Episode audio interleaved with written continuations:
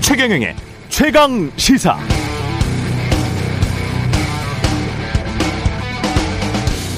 네, 경쟁은 자본주의 활력을 불어넣습니다. 창의적 아이디어를 촉진하고 기업의 활력을 불어넣고 시장을 활성화시킵니다. 기업이 경쟁에서 가격이 싸지거나 새로운 상품 서비스가 나오면 그건 소비자에게 이득이 되죠. 그런데 그렇게 경쟁에서 승리한 소수 기업들이 독과점 구조를 형성하면 이야기가 달라집니다. 새로운 경쟁자의 출현이 힘들어지고 독과점 담합이 생겨나면서 소비자가 선택할 자유는 점차 사라지게 됩니다. 결국 소비자는 비슷한 상품을 비싼 비용 치르면서 울며 겨자 먹기로 사는 신세로 전락할 수 있습니다. 지금 우리 정치 구조는 어떤가요? 양당 독과점의 재벌 구조라고 해도 크게 틀린 말이 아닐 겁니다. 그렇다면 최소한 두 당 내부에서라도 경쟁이 격화되고 창의적 아이디어를 촉진하고 정당의 활력을 불어넣으면서 유권자들에게 기여할 혁신의 돌파구가 마련돼야 하는데 그게 잘 보이지 않아 답답한 것이죠. 이른바 이준석 현상은 이런 유권자들의 답답한 마음을 반영하고 있는 것 같습니다. 이 현상이 알맹이가 있는 정치 혁신으로 이어질지 아니면 이미지 쇄신용으로만 그칠지는 알 수 없으나 현직 국회의원들은 최소한 이런 반성은 해야 할 것 같습니다. 우리가 얼마나 낡아 보였으면 이런 현상이 일어나는 것인가. 이런 현상이 자당 내에서 스스로 일어나는 국민의힘은 그나마 다행입니다. 이준석 현상에 가장 많이 반성해야 하는 정당은 더불어민주당입니다.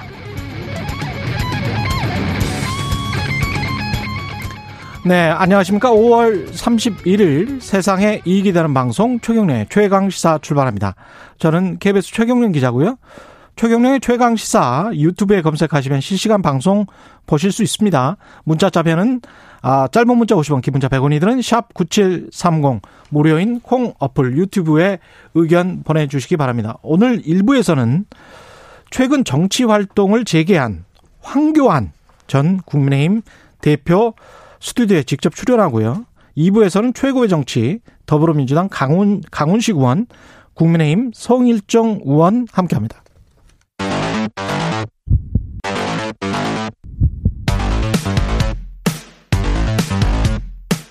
오늘 아침 가장 뜨거운 뉴스 뉴스 언박싱.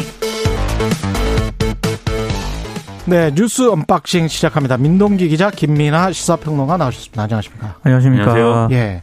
지난주에 하호영 기자 작별 인사를 못하고 갔는데, 어, 네. 예, 하호영 기자는 작별을 했고요. 네. 예, 아, 작별 인사 못해서 너무 섭섭하긴 합니다. 그 밖에서 PD님이 아. 예. 꽃다발을 전해 주셨습니다. 예. 네. 그리고 김민아 평론가가 매일 나오기로 돼 있죠. 네, 뭐 오늘은 원래 예. 나오는 날이기도 했지만, 예. 네, 뭐 일주일 내내 오는 걸로. 예. 네. 앞으로 뭐, 잘 부탁드립니다. 네, 근데 하영 기자가 무슨 사연이 있어서 네, 예. 이 작별을 했는지는 제가 네. 모릅니다만 예. 하호영 기자를 밀어낸 건 아니죠. 제가 뭐 네, 제가 민, 민 사실은 없으나 네, 뭐그 어떻게 할까요? 아, 민 조- 사실은 없으나 조만간 네. 만나서 예. 자세한 얘기를 듣기로 예, 했습니다. 듣기로 했고 네. 얀센 백신 존슨앤존슨 제약회사에서 나온 거죠. 네. 이게 100만 명분이 도착 예정이네요. 이번 주에. 그러니까 한미 정상회담에서 약속한 55만 명분보다 두 배 가량 늘어난 물량이고요. 예. 어, 30세 이상 예비군 민방위 대원 등에게 선착순 접종할 방침입니다. 예. 어, 얀센 백신은 아스트라제네카와 같은 이 바이러스 전달체 제품이기 때문에 아, 지금 예방접종 전문위원회가 30세 이상에게 접종하도록 권고를 했거든요. 예. 그러니까 아무래도 그 혈소판 감소성 혈전증이 희귀하지만 그렇죠. 부작용으로 나타난 바가 있기 때문에 네. 예. 그래서 30세 이상에게만 접종하도록 권고를 아. 했습니다. 예. 그리고 30세 미만 군 장병 한 음. 41만 4천 명 정도 되는데요. 음. 기존 계획대로 6월 중에 화이자 백신을 접종할 계획입니다. 이게 나이가 영향이 있어서 30세 이상만 하는 걸로. 예.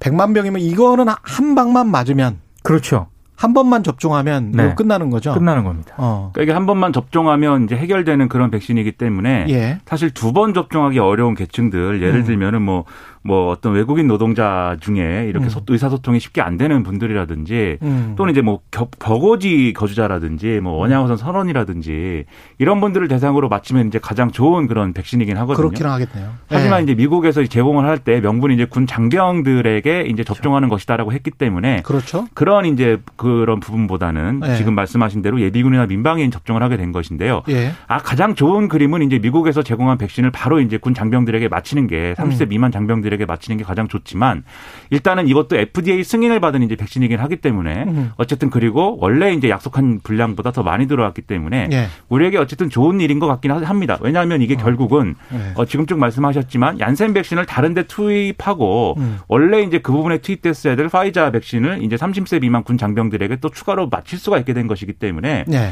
전체 백신의 총량 대비로 따지면은 사실은 뭐 이 100만 면봉이 더 추가된 것은 분명히 이제 우리에겐 도움이 되는 일이긴 하죠. 사실은 200만 분량인 거죠. 도수로 따지면 다른 백신과 비교를 한다면 음, 그렇 다른 그렇죠. 백신하고 이제 비교하면 이제 그런 효과가 있는 것이죠. 그렇죠. 네. 예. 존슨앤존슨 백신 같은 경우는 미국 FDA 승인을 받았고 네. 미국에서 실제로 접종을 지금 하고 있습니다. 네. 그러니까 미국은 모더나, 화이자, 존슨앤존슨 이 얀센 백신 네. 이 세 가지를 세 가지죠. 접종을 하고 있습니다. 그리고 국내 주한미군의 경우에도 그 말씀하신 그 세 가지 백신이 다 들어와서 이제 주한미군 대상으로 접종이 됐거든요. 예. 그렇기 때문에 사실 이 얀센 백신이 들어온 거에 대해서 아스트라제네카와 비슷한 이제 논란이 있다고 해서 여러모로 이제 뭐 여기에 대해서 의구심을 가질 수도 있는데 예. 청취자분들도 그렇고 예. 근데 그럴 필요는 전혀 없는 백신이다라는 이제 점을 분명히 해야 될 필요가 있습니다. 그렇습니다. 미국에서 거의 뭐 천만 명 가까이 지금 맞았으니까요. 네. 네. 피포지 관련해서는 어떤 이야기가 오갔습니까? 오늘 곧 있으면 문재인- 폐막할 것 같은데. 예, 문재인 대통령이 이 개회사에서요. 어, 2025년까지 기후 녹색 공적 개발 원조를 대폭 늘리겠다. 그래서 녹색 회복이 필요한 개발 도상국을 돕겠다라는 점을 강조를 했고요. 음. 그리고 지속 가능한 연대를 위해서 400만 달러 규모의 기금을 신규로 공유하겠다라고도 밝혔습니다. 근데 환경 단체들이 어제 그 앞, 동대문 플라자 앞에서 이제 기자회견을 했거든요. 디- 동대문 디자인 플라자 앞에서. 근데 공허한 말뿐이 아니라 좀 과감한 행동에 나설 것을 촉구를 했습니다. 그러니까 시민단체들 주장은 아무래도 뭐 어제 그 회의를 보시면 아셨겠, 아셨겠지만 수소차를 운전하는 대통령하고 예. 아, 그런 뉴스가 이제 도배가 되다 보니까 기후위기라는 본질보다는 녹색을 입은 기업 박람회장이 되는 것 아니냐 이런 우려가 있었다라는 점을 지적을 했고요. 기업 성장 이쪽으로만 치중한 거 아니냐? 뭐 그렇죠. 이런 이야기였겠네요. 그리고 예. 정부가 녹색 성장이라는 말을 내세우지 말고 음. 파리 협정에서 약속한 온실가스 감축 계획을 이행을 하고 토건 사업을 멈추라 이렇게 정부의 시민단체들은 또 요구를 했습니다. 참 이거는 사실은 균형을 맞춰가기가 쉽지는 않은 문제입니다. 예. 그렇습니다. 반드시 이제 지금 이제 여러 가지 국제적인 어떤 정세나 이런 차원에서 예. 기후 위기와 관련된 대응 이런 것들에 대한 담론을 우리가 주도하면서 뭔가 전반적인 어떤 우리가 우리가 처한 여건들을 좋게 어. 만들고 음. 이런 이익이 분명히 있기 때문에 사실은 이 의제를 주도하는 모양새를 우리가 갖추는 것인데 예. 실제로 기후 변화를 위한 이제 행동을 이제 이행한다는 것은 예를 음. 들면 지금 뭐 온실가스 감축 목표를 이제 좀 감축 얼마나 할 것인지를 추가적으로 확정해서 발표해야 된다 이렇게 요구하고 있지만 이걸 맞추기 위해서 또 감수해야 되는 여러 가지 어떤 문제들이 있을 수가 있거든요. 아이, 가령 그럼요. 이제 예. 성장률이나 이런 부분에 영향을 미칠 수 있는 그런 그렇죠. 저 경제 여건이나 이런 것들을 산업 구조를 변화시킨다든지 당장 일자리가 문제가 되기 때문에 그렇죠. 예. 그 산업 구조를 변화시키는 과정에서 지금 말씀하신 고용 형태나 이런 것들의 변화로 인해서 음. 일자리 불안 이런 게 불거질 수 있기 때문에 사실 어제도 민주노총 등이 이 요구를 했거든요. 이게 좋은 건데 예. 이러한 산업을 전환하는 대상에서 일자리를 잃을 위기에 놓인 노동자들이 있다. 그렇기 예. 때문에 고용안전 대책이 같이 포함돼야 된다. 음. 이 주장을 하고 있고 그래서 단지 기후 변화를 위한 여러 가지 기술이나 뭐 이런 것들을 넘어서서 사실은 전반적인 어떤 사회 구조의 변화가 같이 이제 촉발돼야 되는 그런 네. 과제입니다. 이게. 그래서 이게 이제 환경단체나 이런 이제 시민단체의 요구가 뭐 부당하다든지 이런 차원이 아니라 전반적으로 큰 그림의 차원에서 사실은 국가적으로 접근해야 될 과제인 어. 것이고 예. 그런 과제가 사실은 피포지라는 이런 이벤트 하나로 사실은 달성되는 그런 그림은 또 아니라는 거죠. 그럼요. 우리가 이제 시간을 갖고 계속 균형점, 최적의 균형점을 찾는 수밖에 없을 것 같아요. 그렇죠. 고용과 일자리를 생각해야 되고 또 기후나 환경 변화를 생각하지 않을 수도 없고 그렇습니다. 네. 어쩔 수 없는 거죠. 네. 그러니까 긍정적인 측면과 고민과 예. 과제를 함께 던진 개회사였습니다. 그렇습니다. 예. 경찰 이용구 차관이 이용구 차관을 어제 경찰이 19시간 조사했군요. 굉장히 오랜 시간 동안 조사를 했는데요. 예. 일단 크게는 두 가지입니다. 이용구 증- 법무부 차관이죠. 예, 법무부 차 예, 이제 사의 표명을 어? 예. 했으니까 사의 이제 표명을 전 했고. 차관이라고 해야 될 것 예. 같은데 증거인멸 교사 혐의로 피의자 신분으로 불러서 조사를 했습니다. 음. 그러니까 택시기사 폭행 사건과 관련해서 아, 폭행 사건 직후에 피해자인 택시기사에게 연락해서 합의를 시도를 했다. 그리고 당시 상황이 담긴 블랙박스 영상 삭제를 요구하는 그런 혐의를 받고 있고요. 또 다른 한 축은 음. 경찰의 부실 수사 의혹이거든요. 예. 이거는 지금 검찰하고 경찰 진상조사단이 함께 지금 조사를 하고 있는데 일단 당시 서초경찰서 수사관이 블랙박스 영상을 보고도 덮은 경위 이걸 지금 아. 검찰이 수사를 하고 있고 덮었다. 네. 네. 경찰 진상조사단은 당시 그 서, 초경찰서 생활안전과가 이 차관이 초대 공수처장 후보로 거론된다는 내용 등을 사전에 인지하고 있었다. 이런 음. 부분에 대해서 지금 조사를 벌이고 있습니다. 그러니까 이런 것들이 이부 이 이용구 차관이 이 정권에서 굉장히 유력한 이 인사이기 때문에 그래서 이제 경찰이 봐주기를 하고 은폐를 하고 덮은 것인지 음. 아니면 그러한 사정을 뭐 몰라 몰라 처음에 몰랐다고 했는데 음. 이후에 지금 말씀하신 것처럼 추가 보도나 이런 걸 통해서 이제 좀 확인된 바에 의하면 알았다는 거 아닙니까? 공수처장 후보로 거론될 만한 그러한 인사다라는 걸. 예. 이제 그런 것을 몰랐다고 했는데 알았다고 했기 때문에 그러면 이게 기존의 어떤 해명과는 달리 그런 건 뭐 잘 몰랐고 이 유력 인사라는 거 잘 몰랐고 그런 것을 뭐 고려한 그런 조사가 아니었다라고 했지만 음. 그렇지 않은 거 아니냐 이런 의심이 이제 더 강해질 수밖에 없는 그런 이제 상황인 건 맞죠. 음. 다만 이제 실제로 그런 것들이 벌어졌는지는 추가로 확인을 해야겠습니다. 왜냐하면 상부에 어떻게 보고를 했는지 그러면 음. 이 사건에 대해서 그 상부가 지시 어떤 보고를 받고 어떤 지시를 했는지 이런 것들이 확인돼야 되는데 음. 일단 서초 경찰서는 이런 식으로 좀 얘기를 하고 있어요. 이게 관내에 워낙 변호사가 많다. 변호사가 많기 때문에 누구든 잡혀오면 이 법리를 파악한다든지 이런 것들을 또 섬세하게 할 수밖에 없다. 그러니까 왜냐하면 매뉴얼대로 했다. 이 해명이더라고요. 아, 네, 매뉴얼대로 했다. 음. 네네네. 이, 이게 이용구 차관이 봐주기 수사가 됐다라는 것의 핵심 의혹 중에 하나가 특가법상에 그걸 적용해야 되는데 음. 단순 폭행 뭐 이렇게 관계의 문제 아니냐 이런 지적이 있는 거잖아요. 그렇죠. 거기에 대해서 운행 중인 차량이었으면 이제 특가법이 되는 그렇죠. 거죠. 예. 그렇습니다. 그것도 사실은 또 논란이 또 있는데 그렇죠. 어쨌든 예. 이걸 어떻게 적용할지를 놓고 사실은 봐주기 수사를 했다는 이제 의혹이 있기 때문에 음. 거기에 대해서 워낙 변호사가 많다라고 이제 해명을 하고 있는 그런 상황인데 과연 이게 국민들 듣기에는 이제 어떤 통상적인 거냐? 예, 자연스러운 해명이냐 이런 것들은 좀 의문이 남죠. 서초소 경찰관이 블랙박스 영상을 확인하고도 영상이 없다고 한 거는 사실인 거고 네. 그렇습니다. 사건 발생 이튿날 형사과장이 휴일인데 출근해서 이용구 차관 혐의에 대한 법리 검토를 지시한 사실 이것도 이제 사실이면 네. 이거는 통상적인 거는 아닌 것 같은데 서초 예. 경찰서는 통상적이다라고 일단 해명은 하고 있습니다. 그 경찰서의 형사과장이 경찰서에서는 꽤 높아요. 그럼요. 예. 네. 꽤 높아요. 통상적인 사건에서 휴일인데 출근하는 경우가 글쎄요. 제 기자의 상식으로는 뭐 그렇게 많지는 않습니다. 네, 이게 이게 통상적이라고 하는 예. 것은 아까도 말씀드렸듯이 서초서는 특별하다 이 얘기를 하고 있는 겁니다. 아, 그러니까 이제 아까 이제 변호사가 워낙 네, 많으니까 네. 그렇습니다. 예. 사고 나려면 서초 쪽에서 사고 나야 된다. 뭐 네. 이런 이야기인가요? 변호사분들은 네, 예. 서초를 많이 왔다 갔다 예. 의무적으로라도 그렇게 하는 서초는 것인가. 법조인들이 많아요 원래. 예, 네. 원래 많아요. 거기에 또 많이 사시기도 하고. 네. 예. 검사, 판사, 변호사.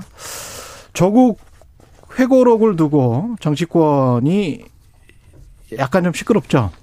그러니까 조국 전 장관이 네. 이제 지금 뭐 책을 낸다고 하는데 네. 예. 책이 실제로 나오는 거는 내일인 것 같습니다. 근데 음. 이제 일부 내용들이 벌써 언론에 이제 보도가 어. 돼서 예. 이게 상당히 이제 파장을 일으키고 있는데 음. 가령 이, 이 회고록의 내용이라는 것은 본에 대한 어떤 검찰 사나 그다음에 이 정권에 대한 검찰 사 이런 것들이 윤석열 전 검찰총장의 어떤 정치적인 여러 가지 생각 그런 것들을 이제 가지고 불순한 동기로 이제 시작된 것이고 진행됐다. 이게 이제 핵심이라고 보이고요. 그리고 본인에 대한 가족이 뭐 이렇게 여러 가지 이제 수사를 받는 과정에서 받았던 어떤 좀 여러 가지 억울한 면들에 대해서 본인의 억울한 심경을 토로하는 이런 내용으로 이제 보도가 되고 있습니다.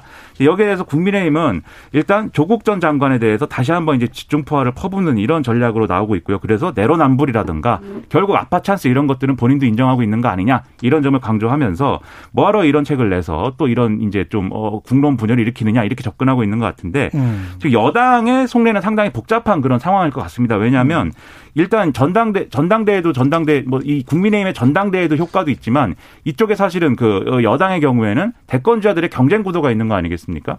근데 이제 이 대권주자들의 입장에서는 사실은 여당의 이제 주요한 이제 이 책임당원 권리당원들이라던가 이런 분들의 표심이 이제 중요하다고 생각을 하는데 그렇기 때문에 사실은 이낙연 전 대표라든지 정세균 전 국무총리라든지 이 조국 전 장관의 회고록에 대해서 상당히 이제 이런 것들에 대한 억울함을 풀어야 된다 이런 식의 접근을 지금 하고 있는 거거든요. 예. 하지만 당 지도부 입장에서는 이제는 조국 전 장관 문제에 대해서 좀 벗어나서 새로운 의제나 이런 것들을 얘기를 하고 싶은데 음. 또 이거에 대한 입장 표명을 해야 되는 거냐 이러한 사실은 고민이 있다는 것이죠.